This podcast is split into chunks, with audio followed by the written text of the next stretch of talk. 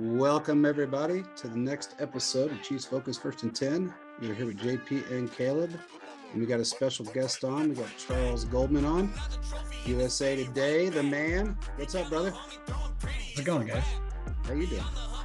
Uh, no, you know, just not bad, not bad. Just uh, excited for uh, Titans week, right? Yeah, that's true. How you doing, Caleb? I'm doing good, man. Doing good. Glad, happy to be here. Another great podcast, ready to go. You doing all right, man? I'm doing good, man. Just uh, I am uh, ready for this game. I know that. I'm ready for this game, and uh, I'm gonna let Charles. I'm gonna give Charles some time here. I just want to mimic some things I've seen on Twitter today, and then I want to want to hear your guys' uh, aspect on this. I've seen some guys say, you know, we're gonna have to really put a you know stop on Derrick Henry, and you know this has been the big topic of conversation. Derrick Henry, Derrick Henry. You know, I understand we haven't had a, a good, you know, we haven't been able to stop the run for the most part, but we haven't had that for three years, four years, for even longer. Yeah, you know, since we've lost DJ. Um, regardless, uh, we held them to what 64 yards, I think it was, in that last was it that last game you played against them? I think it was 64 That sounds yards. about right. Henry didn't get Yeah. over 100. Yeah, I think it was somewhere around 64 yards in that range. And we had a horrid pass rush and run def- run defense. And um, I think, you know, with their defense being in a pretty bad position right now, and the fact that, you know, we can, you know, if we stop Derrick Henry, we have an opportunity to beat them without Mhm. fail. What's your guys' opinion on that?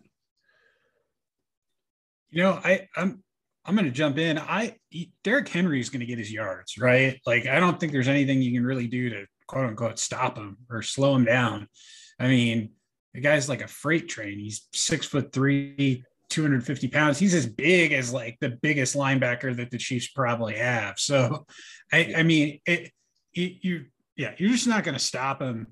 And uh, I think the the idea is probably you got to limit the damage, right? You can't let him bust off like a 75 yard run, right? You got to make sure that like, okay, if he's getting, you know, if he's he's getting gainers on the ground, it's going to be, you know, three, four, five yards and, and nothing more. And um, and, then you know, off of that, you've got to make sure that you stay disciplined for the play action pass because that's really where they're going to try to kill you.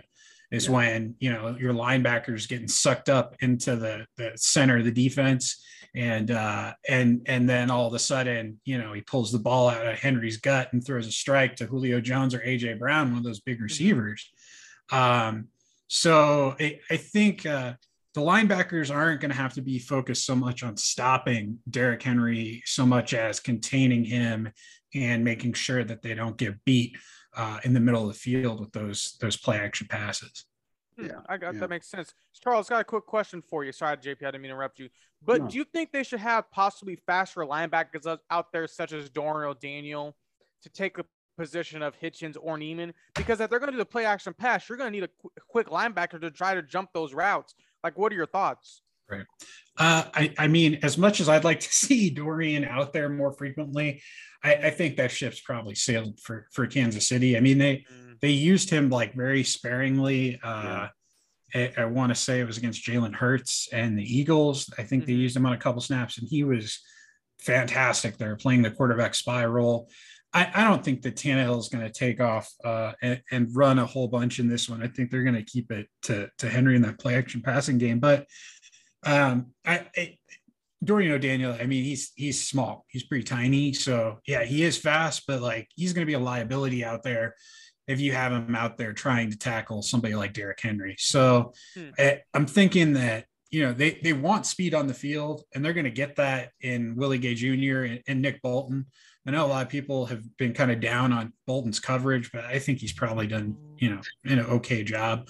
Uh, he's he's not like the greatest athlete out there. Like obviously he's not gonna you're not gonna match him up one on one on in coverage against some of these guys that that he'll be facing in the next couple weeks. But uh, I think he's done a serviceable job, and I think I mean I think there's a chance that he has you know in the preseason he had a couple of coverage drops uh, during training camp where he picked off Patrick Mahomes.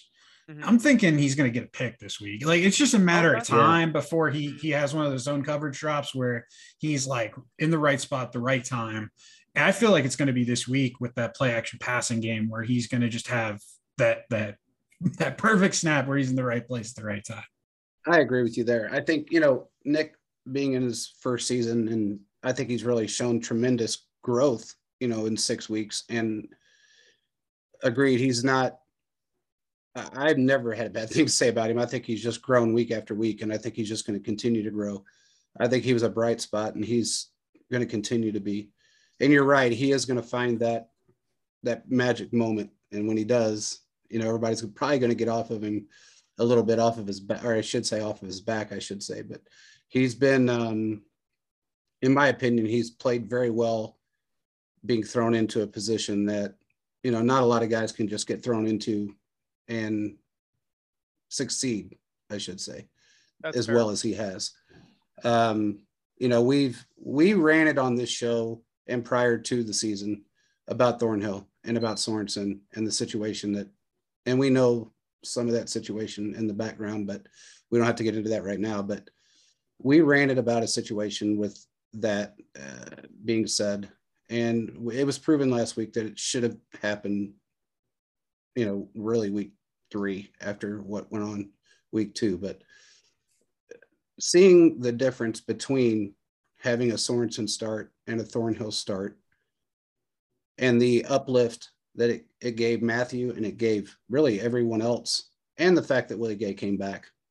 Mm. What are your thoughts moving forward with having Thornhill out there in that position more often as a starter and and being you know with what he what he proved. I mean what he proved eh, we knew he proved it his rookie season. You know he, him and mathieu played very well together and he did a great job. And we know the injury took him out a little bit but it's it was almost an eye-opener for i guess maybe the coaching staff but it wasn't so much for everybody else that knew what he had. But what do you what do you what are your thoughts on this uh, you know, I think he still has a little bit to prove, right? I don't think it's um, it's by any means like said and done there. I think that that he's still going to be chasing improvement every week and trying to get comfortable and back to where he was that rookie season. I don't think he's back there yet. Um, I think he's shown flashes that he can still be that player, but but there's still yet to be something to click uh, for Thornhill to to kind of get him to where he was um, that that rookie year. And you know that's it's not necessarily a bad thing but i'm glad that he's out there uh, that he's doing that. And look i with with the whole sorensen thing um you know i i think that uh y- yes this was kind of overdue so to speak. Mm-hmm. there's going to be a point this season where the chiefs need dan sorensen right? And i think him like taking this step back I, I think that's going to be like important for him when that moment comes, mm-hmm. uh, because one, it's going to allow him to work, you know, reflect and work on his own game, but two, it's going to allow him to kind of step into these different roles, right? He was playing some more of that dime linebacker position that they they kind of have used him at uh, over the, the, course of the season. And, and I think that's going to help him with a couple things he's been struggling with. It's going to help him with the tackling. You know, he was leading the league in missed tackles. I think he's probably, I think after this game, he's either tied for it or like second now. Um, but he's, he's doing a better job there. Um, and, and, then I, I think, you know, allow him to play on special teams where he's been, um, you know, uh, in the past, he's made some really good plays for us, uh, key plays. I mean, you look back to the that play, the sniffing out the um, uh, the fake uh, against the Houston Texans in the 2019 playoff run. Mm-hmm. You know, um, stuff like that. I think that they'll be able to to find a role for Sorensen where where he's better utilized and uh, can be an asset to the team as opposed to you know when he was out there playing free safety he was a liability Yes. Yeah, no, I agree with you, Charles. I think uh, one thing I've kind of noticed is Spags was kind of using him into the extent how Bob Sutton was using him. And just hear me out. I might sound a little crazy, but this is kind of how I saw it. When Eric Berry tore his Achilles, I think the week one of the 2017 season, Dirty Dan took over his position and he played everything.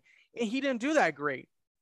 We had that switch though when it came to Dan Sorensen. Whenever um, um, Thornhill was out, they had Dan come in And Dan, I think Dan is good in spurts, but for to give him a, elongated task, it's just not going to work out. I mean, Tyrann Matthews shouldn't have to throw up his hands all the time every game. Be like, where was, where were you? That's another busted coverage. I mean, seeing him different like that, it just shows me shows me that Sorensen is great and he can help in certain situations, but there's different things that could be done or to help him. So maybe bring him on a third down, maybe bring him a second down pressure up the middle. I mean, there's different things you can do, but I think just to completely bench him, I don't think that's not what they're going to do. But put him in positions that's going to make him succeed. What do you have, JP? I agree. I mean, he, you know, he's a very utilizable player.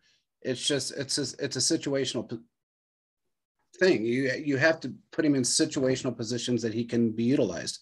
And again, third down, you know, agreed. Like Charles said, he's done very well in spurts. He did great sniffing out, and sometimes that is blind luck. I mean, you're you're in the right place at the right time, and you just end up the ball ends up in your hand. That does happen. I'm not saying uh, you know against uh, in that playoff game that's what happened, but that has happened in the past with Dan. And I've noticed, and I'll ask Charles this because you and I have talked about this in the past I've talked to a lot of players over the years, and the one thing that I've noticed with him is he reacts before he thinks. And I know there's a fine line between those two things, especially in the safety cornerback position. But you have to the reaction time and and the the time that you or I guess read. I, I guess let me reword that. He reacts before he reads, and you have to be able to read the play, read the player, read the quarterback, read everything you need to read and react almost simultaneous, simultaneously and he's he tends to react quicker than he does anything else and that's why a lot of times he whiffs tackles because he's just ready to jump and run before he actually reads what's going on with that play and that tends to cause issues um, it obviously you whiff tackles you miss everything and it's almost like you're not there and the one excuse that i couldn't handle that spags threw out there was and i you may have heard this Charles. I don't know if he did or didn't, but in one of the pressers, Spags said, "Well, you don't know. You know, a lot of people aren't seeing what he's doing when the play's not on his side of the field." Well, honestly, that doesn't really make a bit of difference. If the ball's on the opposite side of the field and the play is on the opposite side of the field, it really makes no difference what he's doing. Okay, it's great, but that's fantastic. He blocks somebody when the play's not near him, but it's what's in front of him is what really matters and what he's reading in front of him when the ball's in front of him and that's what I think gets to me the most is that he just doesn't he doesn't think before he reacts. And I know there's a fine line between the two. I, I mean, I stood on that field and listened to so many players over the years say that. It, it, what's your opinion on that? I don't know. I, I I don't want to assume that that I know what's going on in his head or what his responsibility is from play to play, but I I will I do know this is you know instincts in the game of football sometimes they can betray you right? Yes. Uh, and we saw that on, um, you know, if, for instance, uh, I think it was the touchdown that he gave up or, or the long reception, uh, I guess against, uh, what was it? The, the, the Bills. Bills.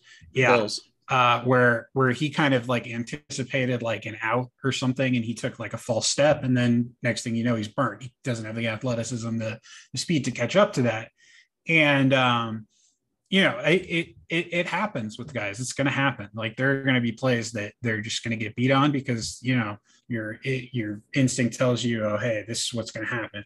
And, and, I think, I mean, that's kind of the beauty of the game of football, right? You're not going to win every snap. You're not going to win every down.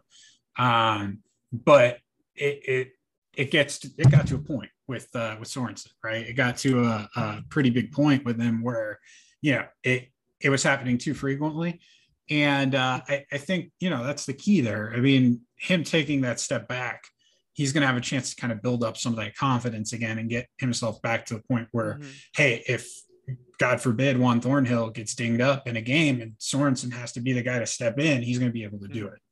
So uh, I I just think that uh, yeah I, I don't want to get into like assuming that I know what what you know what he's thinking or doing on any any given play, but um, I I I do know that, you know, I mean, at the end of the day, you know, it, a guy's heart's in the right place. I know that oh, he, you know, yeah, he, he, he bleeds, uh, you know, uh, red and yellow and wants to, uh, you know, be out there and, and, playing for his teammates. And I think this is probably really hard for him to take that step back. But at the same time, I think at the end of the day, it's going to make him better. Mm-hmm. hmm. and I agree. And I and I, you know, I don't. I, wasn't so much a. it wasn't an assumption of what's in his head. I think it was just more of a watching film and seeing how he reacts. And when I slow the film down, it seems like he reacts so quickly versus him reading the play that it, it almost tends, and it happens so often that it almost, to me, it seems like that's what happens. And that's why I bring it up so often because it seems to me that that's what he's doing. Um, and, and you I, could very well be right. I mean, I I don't watch as much film as I used to, guys. I wish I did. Uh, it's just you know, I I'm busy editing and writing and whatnot. But I'm uh, a film geek, man. I am. I, I am. I'm a film geek. I, I, I am kind of. I got a problem with it. I, I watch film over and over and over again, especially when we're having struggles in certain areas, and and I want to see what it is. And and Caleb will tell you, I spent the better part of 14 years with the Chiefs, kind of like on the field, and with some friends of mine that played back in the day, and and I got to listen to a lot of coaches and a lot of players and a lot of lingo that I didn't understand coming from a baseball background, and I, I learned it, and then to watch it and see it unfold. And I, by no means do I know everything or even close to even thinking I know everything about football because I don't. Things have changed so much. I'm, I'm way older than both of you guys. I'm probably, I'm probably older than both of you guys put together. But um, I, I don't know how old you are, but I know I'm, I, I got two, I got, I got, I'm twice the age of Caleb. So if not a little more, but um, it's, it's, it's one of those things that you know when you watch it so many times and you see it happen it's it's similar to like what's been going on with pat with pat, patrick. You know when they threw him into this pocket passer situation um i got trashed on twitter. I did. I mentioned it numerous times on the show and after especially after week two. And i want your take on this and i, I know caleb's take on it and i've gotten uh, i had some criticism about it and then actually afterwards everybody kind of agreed but um you know, they wanted him to learn pocket presence, which who wouldn't want to learn pocket presence uh, as a quarterback in this league? But it seemed to me after week two that that's all he was doing. It was 90 plus percent of the time he stood in the pocket, he moved forward, he moved backwards, he got sacked, he got hit, he got pressured. And it just continued on week after week after week. And I've seen him get hit more this year than I think he's been hit all last year. It, it, it, I mean, if you really look at it, it kind of seems that way anyway. I mean, it's probably not true, but it looks that way. And his passes have been off. He's never thrown balls in the dirt like he's thrown. He's never thrown this type of, inter, you know, this many interceptions. And especially never lost in September. He's never thrown an interception in September. He's not one, but let's just talk about how many he threw in September. And then it bled on to the month of October and it never really ended until the second half of the Washington game. And from what I understand, things were said in the locker room, and I know that to be true. Uh, he came out with a different aspect and a different mindset. He played absolutely the way he played his prior three seasons, and the entire game changed. It, and not just the game, but everybody's mentality changed from offense to defense to special teams, everybody's mentality changed, including the way he played the game. There was no more balls in the dirt. There was no more crazy mistakes. There was no, I mean, that mistake he, when he threw that ball, that trash interception in the air, that was totally on him because he was trying way too hard oh, yeah. to do something that he shouldn't have had to do because he was standing in the pocket, waiting too long, not moving around like he normally moves to get the hell out of the way. And that's just not his game. It's never been his game. It's not what ma- has made him Patrick Mahomes. Okay. It's not, it's not what has earned him the face of the league. And we've seen it for, you know, five and a half weeks, what it's done to his game, what, you know, the media talk and everything else that's happened. Yeah, a lot of those interceptions were mistakes on the receivers and uh, a lot of them are his fault. I mean, uh, but I attribute a lot of that to his him not playing the style of football he's used to, or he's played in the past. What yeah. are your takes on that? I, I can I can see that. Uh, at the same time, I think there's a balance between all of it, right? Uh, yeah. The the pocket passing and him being able to kind of do what he wants, but I, I think the key thing here is that they they started making the change kind of you know this last week, the switch to from uh, Niang to Remmers, mm-hmm. um, because they they were recognizing that he wasn't comfortable. Uh, specifically, you know, when he, he he has the you know tendency to kind of you know move to his right when he gets pressured. Correct. Uh, to to move to the right side there, and that's Niang's side. And uh, I think that having Remmers in there gives him better confidence that he can do that and then, you know, make a play. Um, but but I think you're seeing that now, kind of that the coaching staff's adjusting, making the decision. Hey, like what are some of the things that we can do to make sure that Pat's more comfortable in there? Um, so I think we're going to see that. And, and I mean, it should have been that obviously from the get go, but you know, he you got to kind of adjust as the season goes. You never know what to expect. He could have been, you know, fine and comfortable starting out in that first week, and then you know things change the next couple weeks. You have to adjust. But um, I I I do think it's interesting with the interceptions. I mean, I, I, I was just writing. I think three of them you can basically attribute to receivers. I mean, hit them in the hands, mm-hmm. they popped it yeah. up. Yeah. I mean, yeah. one of them, that last one, the most recent one, the last game with Tyreek, he fell getting out of his break and he was late, you know, getting his hands on the ball, popped it up, defender. I mean, that's just bad luck, right? Like yeah. some of these you attribute to bad luck. And right now, what's he sitting at? Like six interceptions, I seven. think. Eight. Seven, eight. Oh, no. Is it eight? He's at eight. Yeah, he's oh, at I eight. thought it was seven, but yeah, maybe it is eight well, yeah. whatever you you take away you know those three and it's a, a, little bit more of a palatable number but but then you know obviously he's got the i, I call them frustration throws right yeah. one where he was targeting Kelce. i don't remember what game it was but he just hurled the thing i think it was towards the end of the half or something and you know a defender uh-huh. catches it and then, you know, the one last week where it was just awful. Like he shouldn't have thrown the ball, should have lived yeah. to fight another down. Uh, yeah. I think it was a first down play too, which like you, you have yeah. to have the sense and know that like, hey, I can take a stack here, right? Yeah. Um, or, or you know, uh, you have the ability to throw it away if if you can. You can't just toss it up the way you did. But um, you know, I, I I like to consider him frustration throws because that's exactly what it is. Yeah. Yeah. I mean, he's yeah. he wants to be able to to push the ball down the field and do these things. And teams have figured out, hey, we're going to play this two deep shell and and take it away, and you know, force them to dink and dunk the ball down the field and that is obviously causing frustration. The performance of the defense is causing frustration him thinking and feeling the pressure like hey i've mm-hmm. got to score every time i touch the ball because my defense isn't going to come through. I think after this past week that that aspect of it's probably going to be alleviated because now he's like wait i have an example. Like i know these guys can come through for me. I just got to believe in them um and, and, you know, I think you know the guy is kind of rallying around Mahomes there in the locker room, telling him, "Hey, you, you be you. Like we, we trust you. We believe in you. You're fucking Patrick Mahomes. You yeah, know, like, exactly. Like, yeah, like that type of thing. I think it kind of it, it did give him a bit of a reset where he was like, "Yeah, I am. I am Patrick Mahomes. Right? I can go out there and do these things." And um, yeah, I think uh, I think you know I wrote in my morning after column that you know the the belief that these guys believing in each other is what brought them back in this last game.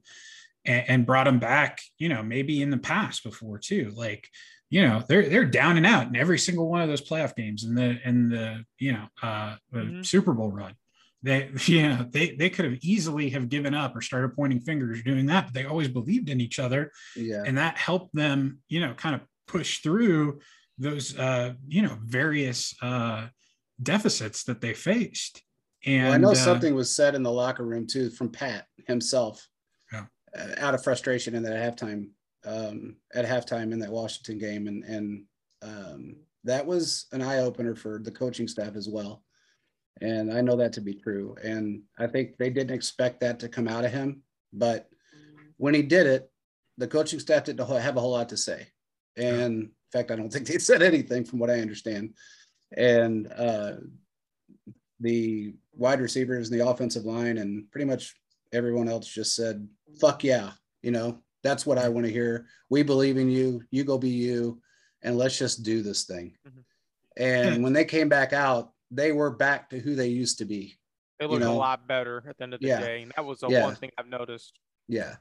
And, and and again, I don't think they expected that from him. But again, you know, he's not that guy. You know, he's just not the guy to come out and really get to the frustration point that he was at. And I think it took a while for him because he believes in his coaches and he believes in what they tell him, and he does for the most part. You know, he follows the chain and and he's not that guy. He's not an Aaron. I mean, I'm not going to slam Aaron Rodgers, but he's not an Aaron Rodgers and wants to tell everybody what to do and how to do it and when to do it and you know everything else. He wants to, you know, he knows people know more than he does about the game of football. He's just good at it. Right. So he's great at it. So he, he he wants to believe in that, but in the same aspect, he knows what his abilities are, and he knows that this wasn't working for him. You know, you what I had always what I had preached during this was that if you're going to make him a pot or want him to learn the pocket presence, then ease him into it. Gradually ease him into it, especially with a brand new offensive line. You got to kind of ease him into it. You just don't throw a guy into something that he's never really done and make him stay there. You know, right. just say, you know, here, stay right here, move forward, move backwards, but don't do anything else. Just stay right here. You know, that just doesn't work for a guy like him. What do you yeah, think, the Caleb? thing the thing is that Patrick Mahomes is not Peyton Manning or Tom Brady. He has no. some speed. We've seen him pull off runs. I mean, Charles has seen him have the run against the Titans. We've all seen that where he has some speed, so he can do different things. If you let him play his game and let him move around, he is most deadly when he's out of the pocket. That yeah. is when Mahomes is most deadly because you saw in the game last week, he made those across the body throws that were across the field. Tyreek Hill does his thing, makes the defender juke, the bench goes crazy. I mean, Mahomes has those he has that wow factor that lets you know it does not matter if it's third and 20, I can get us 16 to 18 yards and we can get to a fourth and two if need be. So there's different things that can happen. It just shows you overall that this team is built for him.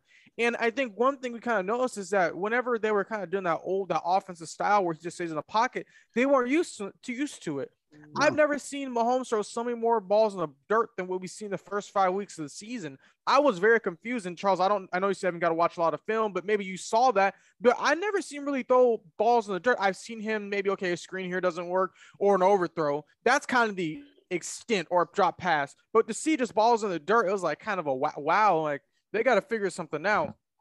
But when you're looking over everything as a whole, it just kind of shows that this team, I think, kind of has fi- found their strive and what's going to end up happening is they're going to play against a tough team like the Titans.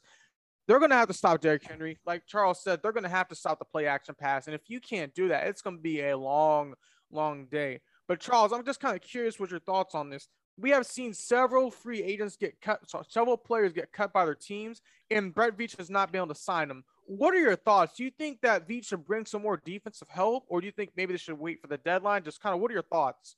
Yeah, I know for a fact that they're they're looking. I mean, yes. they're exploring. Uh, they they signed the fellow, former draft pick uh, from the the Raiders. I think he's a 2018 fourth round pick. Uh, yeah. I'm forgetting his name off the top. I forgot his name too. Uh, uh, Shilique, yeah. Shilique Calhoun, right? Yes. So yes. I, I, think they knew they weren't going to land um, uh, Mercilus, um, you know, and I think that's why they went out and got Cal- Calhoun on the practice squad. Uh, mm-hmm. from from my understanding, it looks like they they they want like a situational guy who they can have and come in uh, and have him as like maybe like a stand up rusher uh, as opposed to a hand in the dirt guy. So um, I think that's the role that they're kind of envisioning for for Calhoun to possibly, you know, they've they've uh, already elevated Demone Harris twice from the mm-hmm. practice squad. So unless he's a COVID elevation now, they can't they can't promote him uh, from the practice squad. So they have to kind of bring other guys in, you know, potentially to to come in and if they have injuries or, or issues there uh, later in the season. So uh, I know they're looking, they're still looking there. They're still looking for more defensive help. I know that they uh, have been rumored as uh, interested in, you know, potential uh, trade for uh, for Marlon Mack, the running back with the Indianapolis Colts. I personally don't think that one's going to happen. It's not going to happen. Yeah, I, I, don't. I don't expect that one to happen. I, I think it was one of those things where you know Brett Veach saw the injury to uh, Clyde Edwards-Helaire, yeah. didn't quite know what the timeline was, and simply reached out to his buddy uh, over there in Indy and Chris Ballard and was like, "Hey, what's it going to take to get this guy?" And I don't think yeah. it got past anything more than that. I don't think it's going to be anything more than that, given that we know Clyde is expected back after uh, the Giants game. Uh, however, I do know that they're they're sniffing around some different uh, some different positions on the defensive side of the ball yes. with uh, with Hitchens with his injury right now. Yeah. I've I've yeah. heard that they're looking at the linebacker position. Um, so I I'm uh, I'm not sure where that's going to go or uh, you know who they're really looking at. I don't think you know earlier in the season. I know they were talking about um, the the fella in uh, uh, with Arizona, uh, Hicks, who's uh, yeah. who was unhappy with his role, but now that Arizona's you know winning football, he doesn't want to get out of there. So uh, you know, uh, it's kind of you know uh, one of those things where it's going to be probably more about availability than anything else.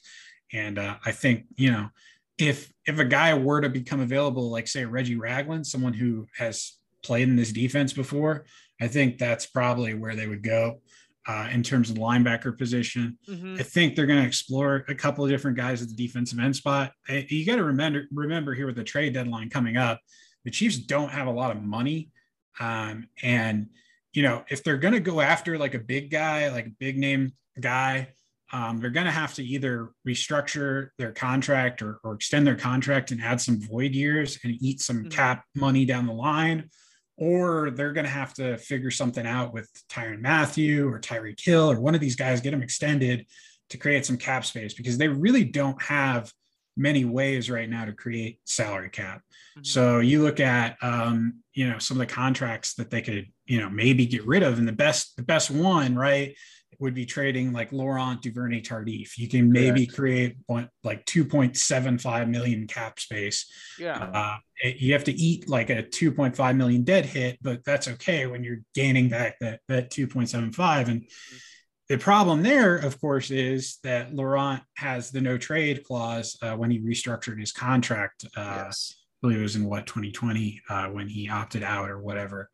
Um, so it, it, he has to be the one to make that call. He has to be like, okay, I, want to go somewhere and potentially have a better opportunity to play.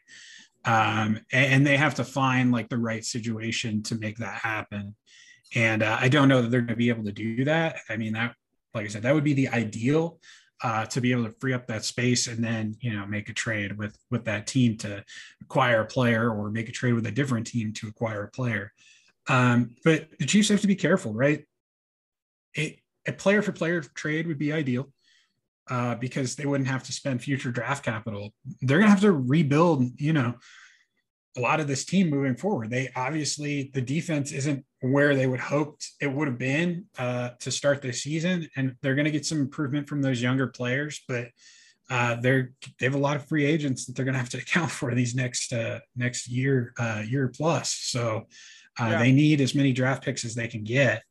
And um, I, I think that you know surrendering draft capital for anything short of a sure thing or someone that's going to contribute to your team for a long time uh, beyond just the end of the season, it's a big risk. And I don't think it's one that you can really take if you're Brett Veach, knowing that, okay, like we lost some games that we probably should have won early on the season. Um, so it, there's there's a balance to that. There's something he's got to figure out, and that he's got to find out. Um, you know, how far he's willing to go with that. Uh, but I think these next couple of weeks are going to be very interesting uh, as far as you know uh, the the trade deadline and potential free agents who you know guys who get cut around that time of year, um, how that all uh, works out. Yeah, Charles. I mean, you bring up a really, really, really good point. I don't know why they got rid of Reggie Ragland in the first place. I don't know why. I remember he signed with Detroit. Now he's with the Giants. But seriously, he's a good linebacker. I think we could, should have because he was able to plug the holes and get hits. I don't know what was the reason behind that, but I was like, look, Reggie's a good player. He's a really good, he can hit the hole. That's different from I'd rather have him honestly over Niemann right now. I know obviously Reggie probably isn't the great in coverage, but neither is Niemann and some of these other guys. We need guys that can hit the hole and hit, get to the running back. And I think Reggie was really helpful for this team when we won the Super Bowl when he was able to do that. Yeah, it definitely I, was. I, I, think that Reggie would be a good acquisition. There are probably some other guys out there who are familiar with, uh, you know, this type of defense and and whatnot. But uh, I know they can fit Reggie's contract if they can, you know, convince a team like the Giants to to give him up.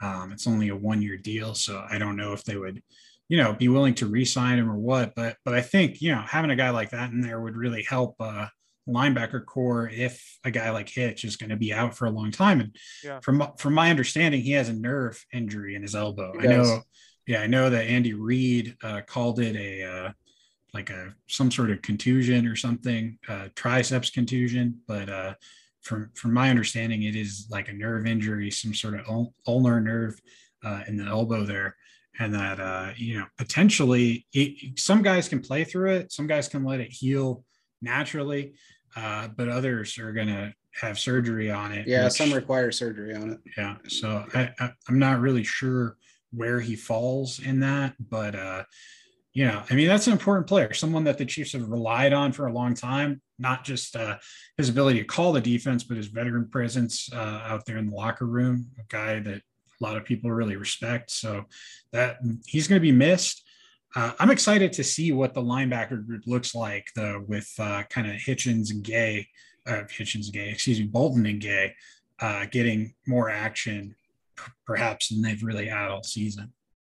Mhm. Yeah, you know, they came close. They they actually made an offer on Whitney. And he was, you know, that was a it was actually a very strange situation how that played out. But um My understanding, at least uh, for for Mercilus, is that I mean he he wanted to come to Kansas City.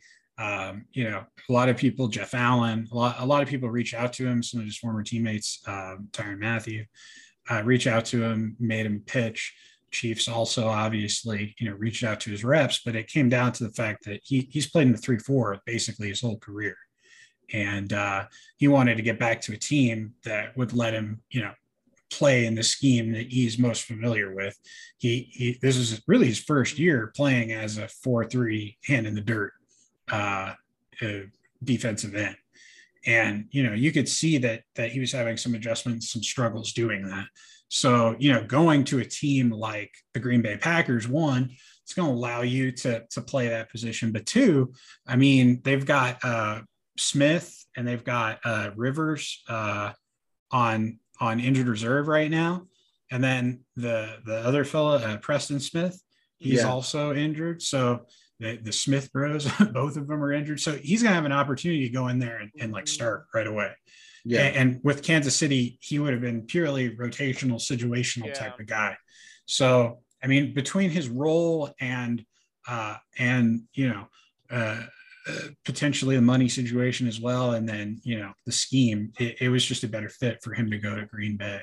Uh, Yeah, there was a there was a couple other factors that were involved with that too, and I think you know it's understandable why he went there. I mean, I get it. That there was another thing that was brought up to me from uh, somebody that I deal with, and they had said that you know his his camp had thought you know you got to look at off AFC versus NFC, and he wants a ring. He wants a championship. Looking at Green Bay right now, and the caliber of quarterbacks and teams in the NFC, they convinced him that, you know, looking at the AFC right now, there's a plethora of quarterbacks and decent teams in the AFC that, you know, the AFC is wide open. right. You know, it's wide open right now. And the NFC is really not. And in, in their mindset, they thought that Rodgers was the only guy in the NFC that could really put Brady in the ground. And really not to not to say that Rodgers is really ever beating, but it's the fact that there, you know, there's not a lot of quarterbacks in the NFC right now, or teams in the NFC for that matter, that are a real powerhouse team. Right. And Really, there's um, only three that I can see, right? Yeah, Arizona, exactly. Arizona, Green Bay, and Tampa. Uh, and That's it. basically And the. Rams. And Yeah, the the- Rams. well, and the Rams, and the Rams, yeah. Rams, and the. Rams.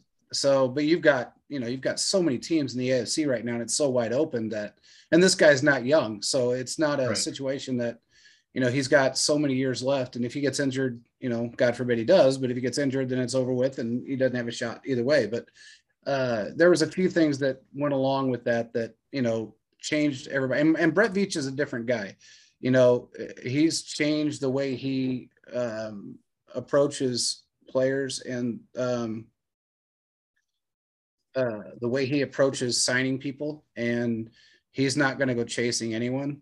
Um, that changed with the Arizona deal a while back with Patrick Peterson, and you know when he was in his, I guess, quote unquote rookie season as a GM. Right. Um, it happened twice to him, and um, Arizona's not. You know, that guy kind of. I can never remember his name. That GM out there. Um, but Keim, uh, Steve Keim. yeah, um, that didn't work out real well, and Yeah.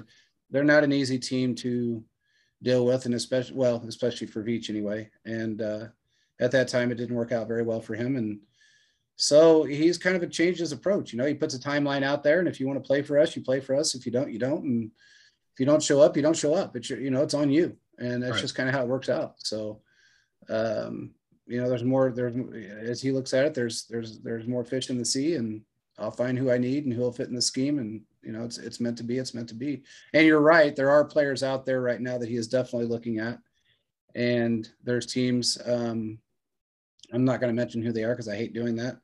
It just seems to always bite us in the ass when it happens. Um, but um, there are definitely a couple of teams that he's been working with. Um, we might see a familiar face show up in Kansas City next week. Um, we can't do it this week, and I will go as far as to say a bye week kind of protects certain people, but um, or protects players. But uh, we may see a familiar face show up. We don't know yet, but that is something to keep an eye on too, as well. But um, I would love to see Reggie Ragland back. That would be great. We don't know if that can happen or not, but um, it would be great to see him back in the lineup and back on the 53. I mean, he did a great job for us. Um, I think to answer your question, Caleb, I think, and I, I'll ask you, Charles. I mean, you probably know as well. I mean, it, it probably boiled down to money. I mean, when it all comes down to it, you know, it's, it's a matter of, you know, you got guys that are young on rookie contracts and you got a guy that is not and is getting paid. So you put your eggs in, you, know, you put your hopes in a, in a guy and, and it's what we, and we, it's worked out for us to some degree. You know, we've got a lot of guys on our team that are, we're on rookie contracts that played extremely well, turned out to be phenomenal players and we didn't have to pay them a lot. And it's helped us in so many different ways and it was a trade that may have not have worked out, or I, I guess a release, I should say, that may have not have worked out so well. But um, now they're probably wishing they had him back. But again, it, it, I think it might have just boiled down to money when it all said and done. What do you think, Charles? It, with, with, with Reggie? Yeah.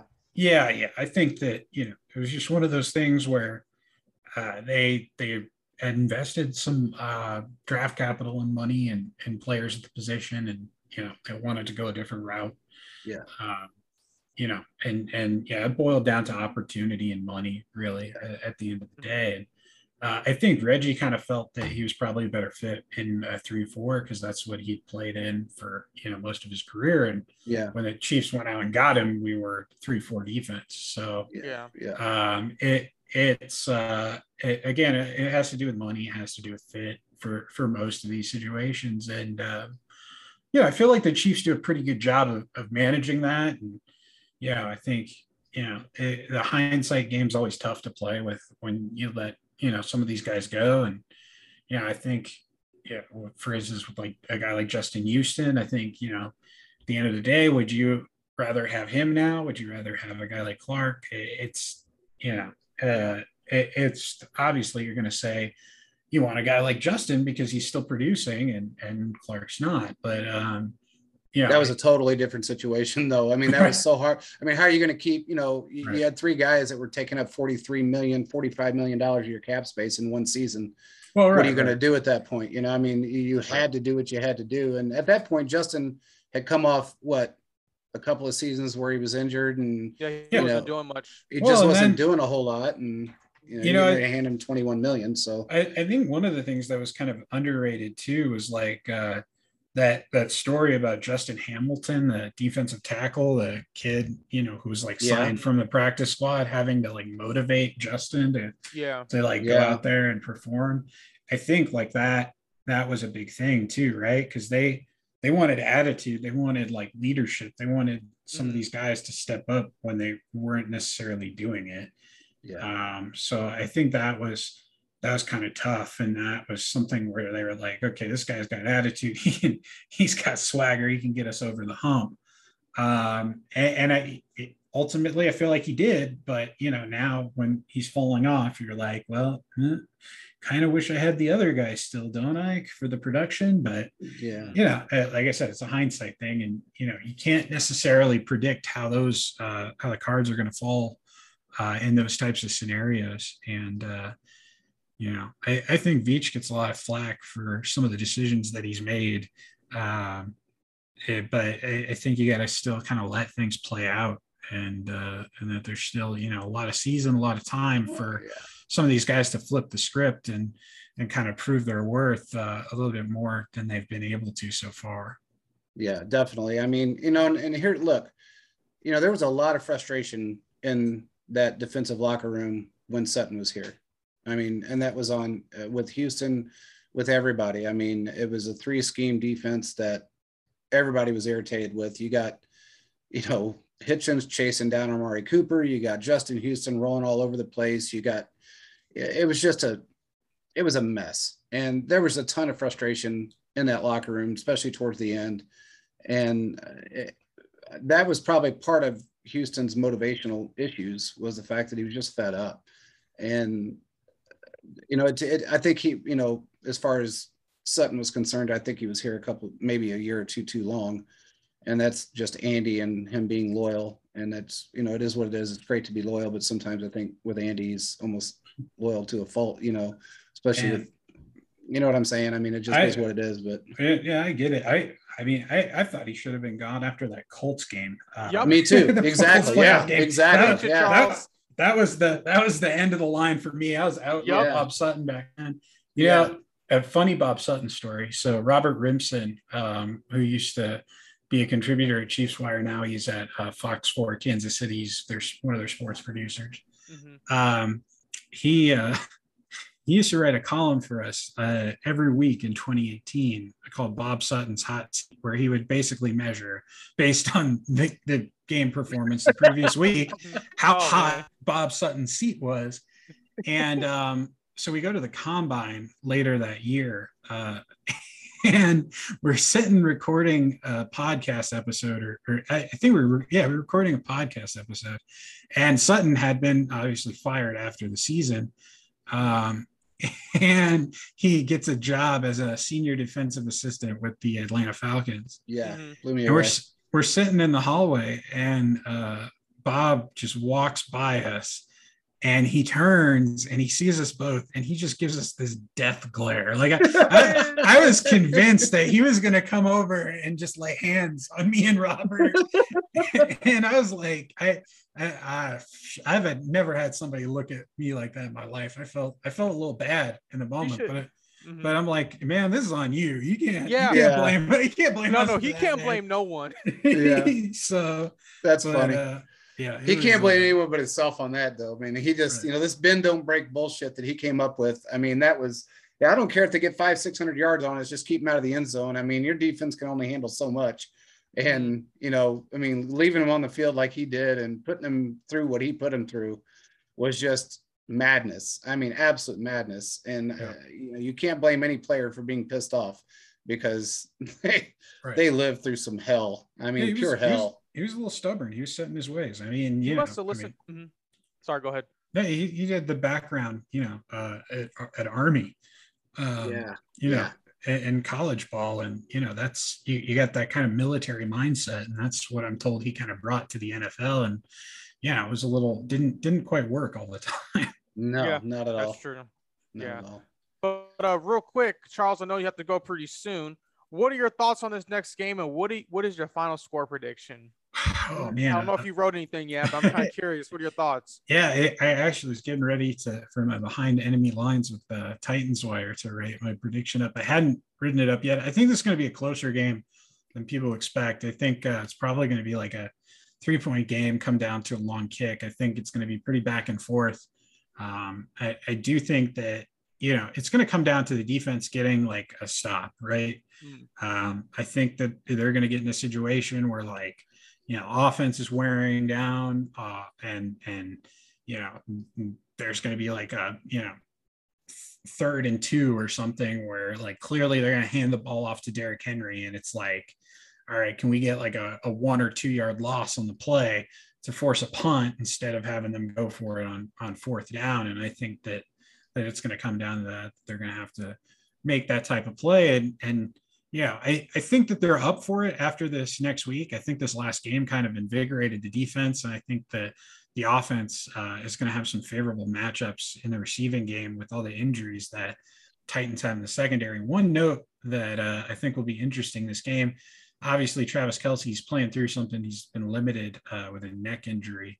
Uh, he spoke to the media today, said he's going to be full go, but uh, the Titans, you know, they haven't faced great uh, tight ends all season. However, uh, they have allowed the least yards in the NFL mm. to a tight end so far this season. So okay. um, that that'll be something to watch. See if uh, Travis Kelce can can kind of bust out and, and have a good performance there.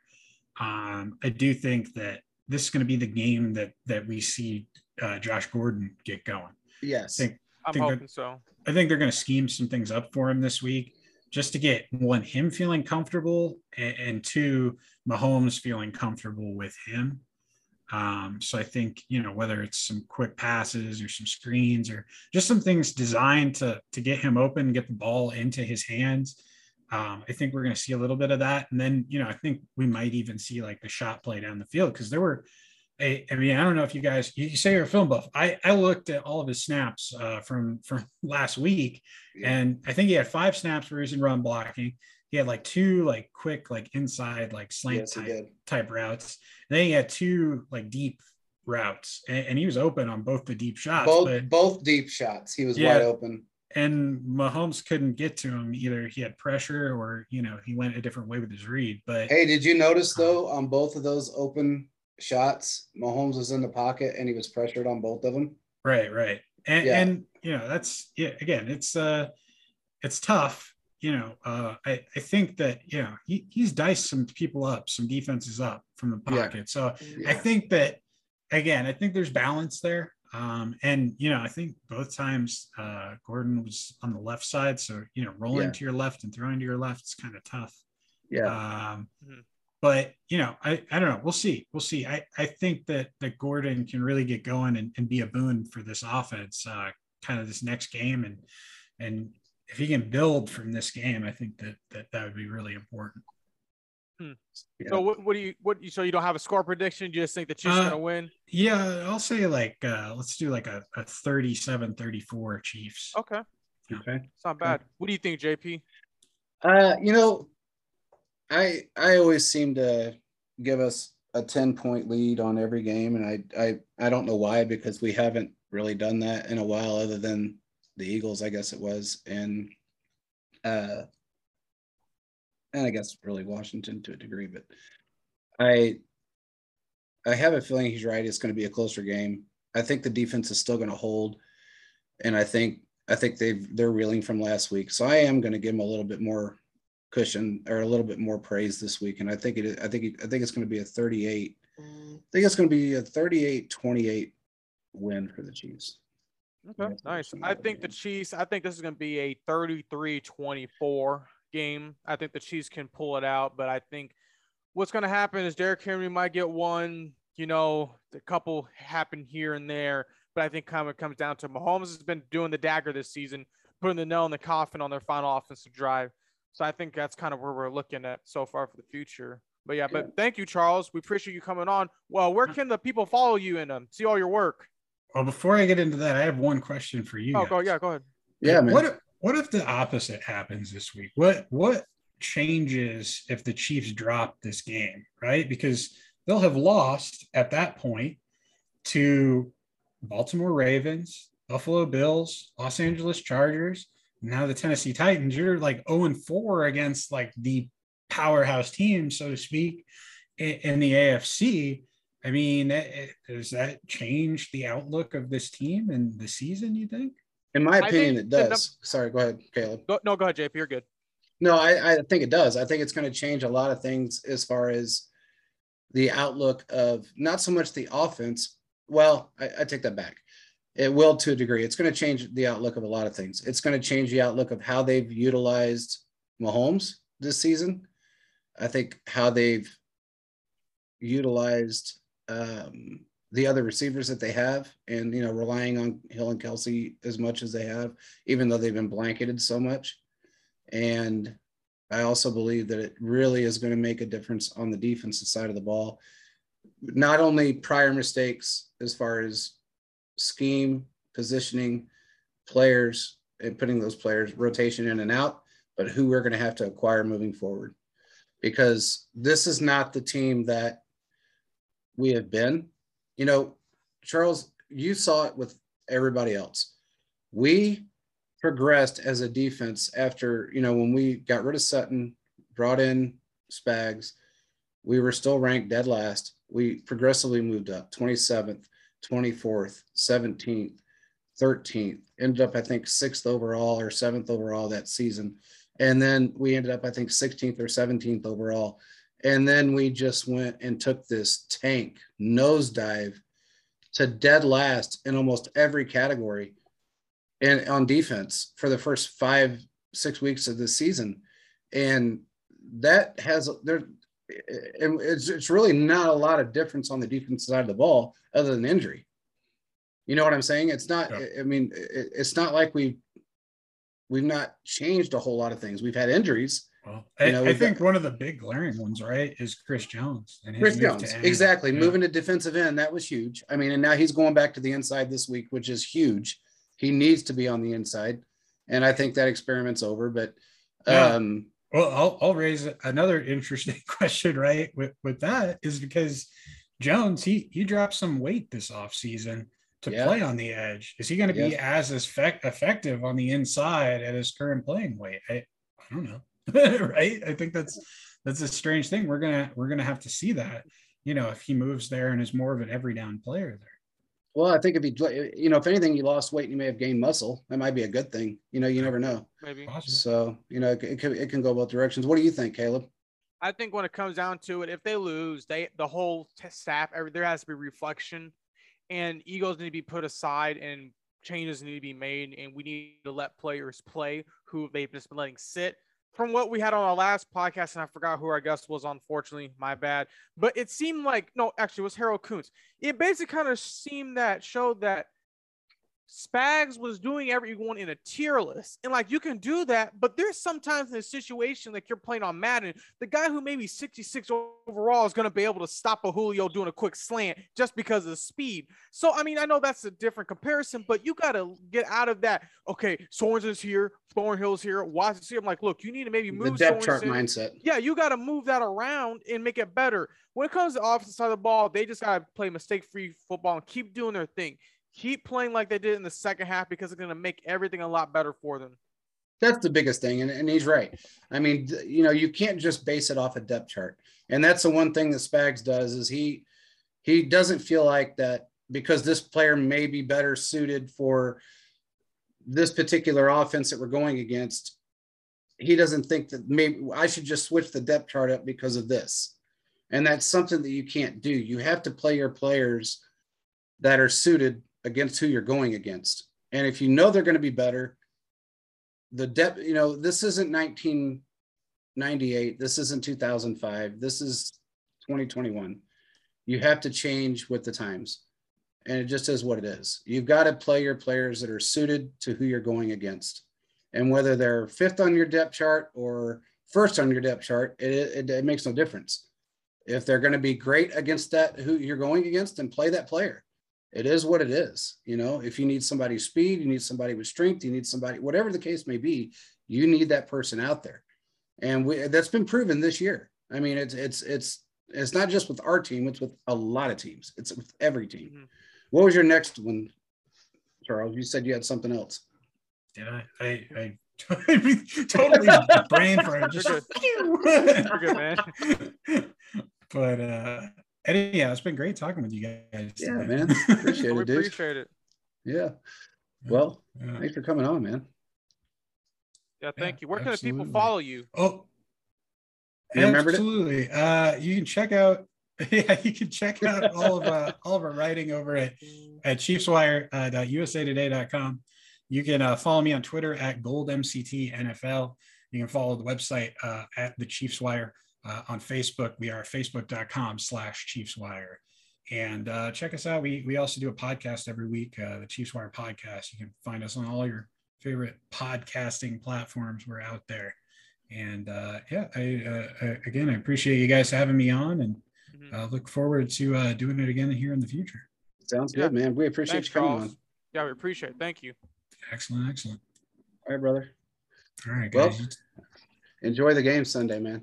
Yeah, I, I, I wish, uh, I wish I could enjoy it in person, but you know, yeah. it's a little no, tough. Like, it is tough these days uh, to, is. to do that. I'm always writing and whatnot, and got to get the yeah. stories out in the middle of the game and what have you. Yep. So. Well, believe me, we know it's tough. yeah, it's hard. It's very difficult. It is. All right, man. Well, we really appreciate you coming on, bro.